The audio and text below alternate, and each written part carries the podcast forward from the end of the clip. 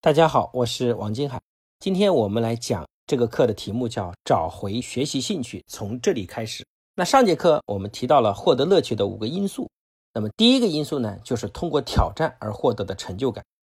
当一个人发现无事可做的时候，他不会觉得快乐，只会觉得很无聊。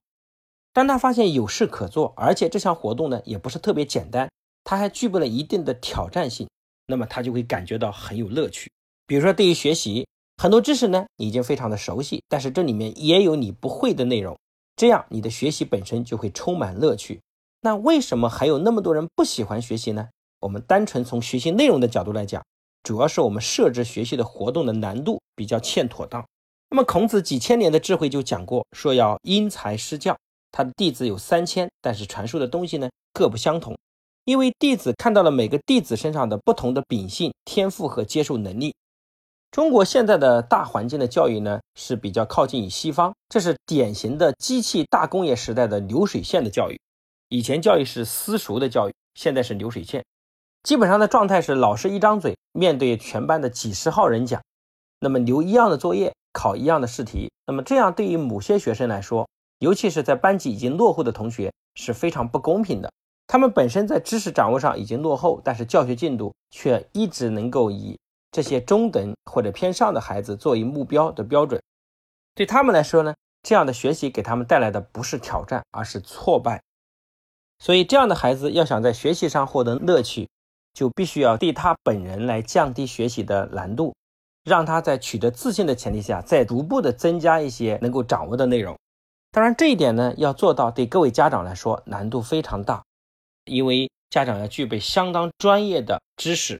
而且当家长做的越多的时候，孩子也形成了被动和依赖。所以，我想对家长的建议，对这一点来说，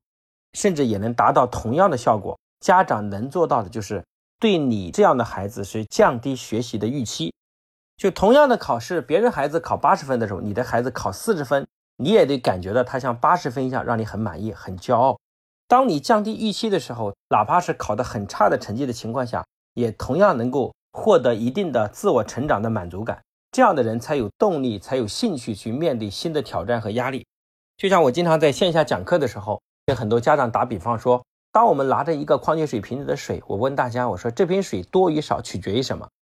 当然，答案是这瓶水多与少取决于我们的标准。如果我们的标准是在瓶底下，那么只要有一滴水都是多的。如果我们的标准在瓶口，无论这个水多满，感觉还是不够满。所以各位家长，如果你的孩子在学习上比较吃力，你特别需要降低你孩子的学习预期。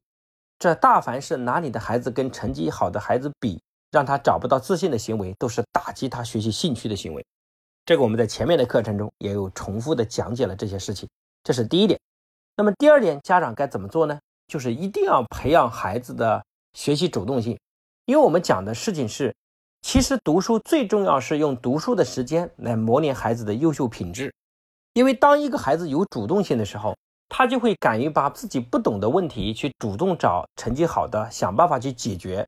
那么这个逐步从不懂到懂，自己想办法解决的过程中，实际上呢，就是孩子建立自信、找到兴趣点的过程，因为他自己会觉得很有挑战性，而且也很有成就感。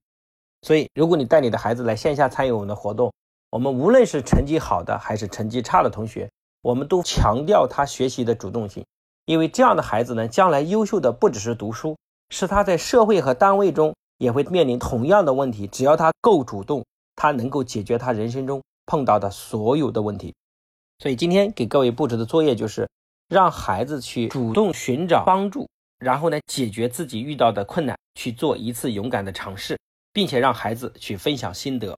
当然，家长要做好准备，有可能你的孩子面临的是打击和嘲笑，你要给他不断的鼓舞，让他有勇气、敢于去面对。最后呢，也希望各位把你的心得、孩子的心得分享出来。那今天的课程我们就讲到这里，下一节课呢，我们给各位讲的话题是：是什么抢走了你孩子的注意力？谢谢大家的认真聆听。